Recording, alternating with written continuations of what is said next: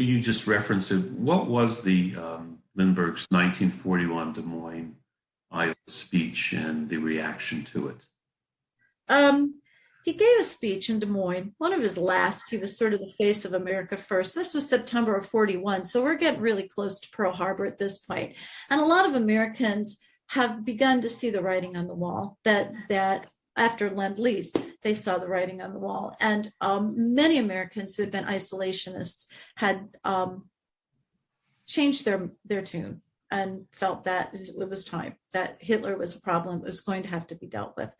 Um, Charles Lindbergh, to the bitter end, did not believe that. And so was still, still pounding away at the pavement about staying out of the war as late as September 41. And he's really angry by September 41 and he can see it's coming, right? He's, he sees the writing on the wall as well. And so he goes to Des Moines and he gives a speech where he basically calls Jewish Americans others, that it's them who is pushing the war.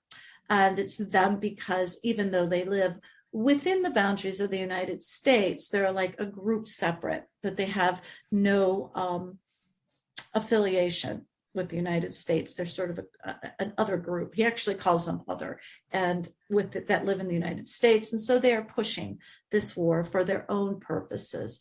Um, he even i don't even want to say insinuates because it's right there on the surface of the speech he even says that if the if the if the american jews actually get this war um, that they'll be sorry because it'll be they'll be the first one. There'll be all these outbreaks of anti-semitism in the country and that they'll be in real problems. Like their european counterparts um, which i find shocking just thinking about it now.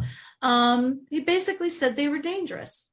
And and um, here's what I think is wonderful about the Des Moines speech is the response.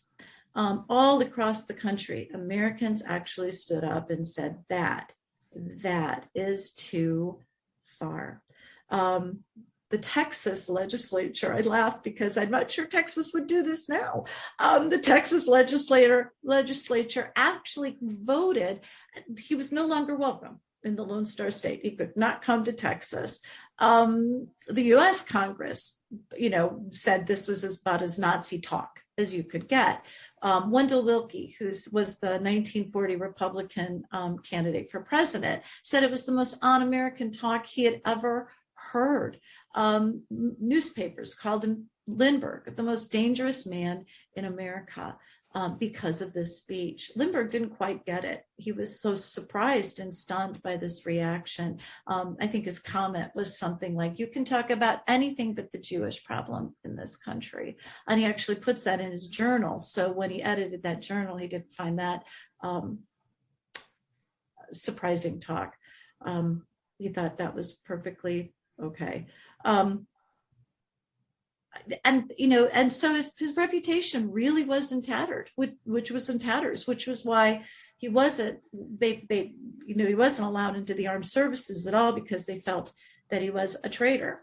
Um, and he was not you know was, was he referred to as being blackballed? But none of those people that he worked with in aviation wanted to have any part of him. Um, and i you know i kind of love that.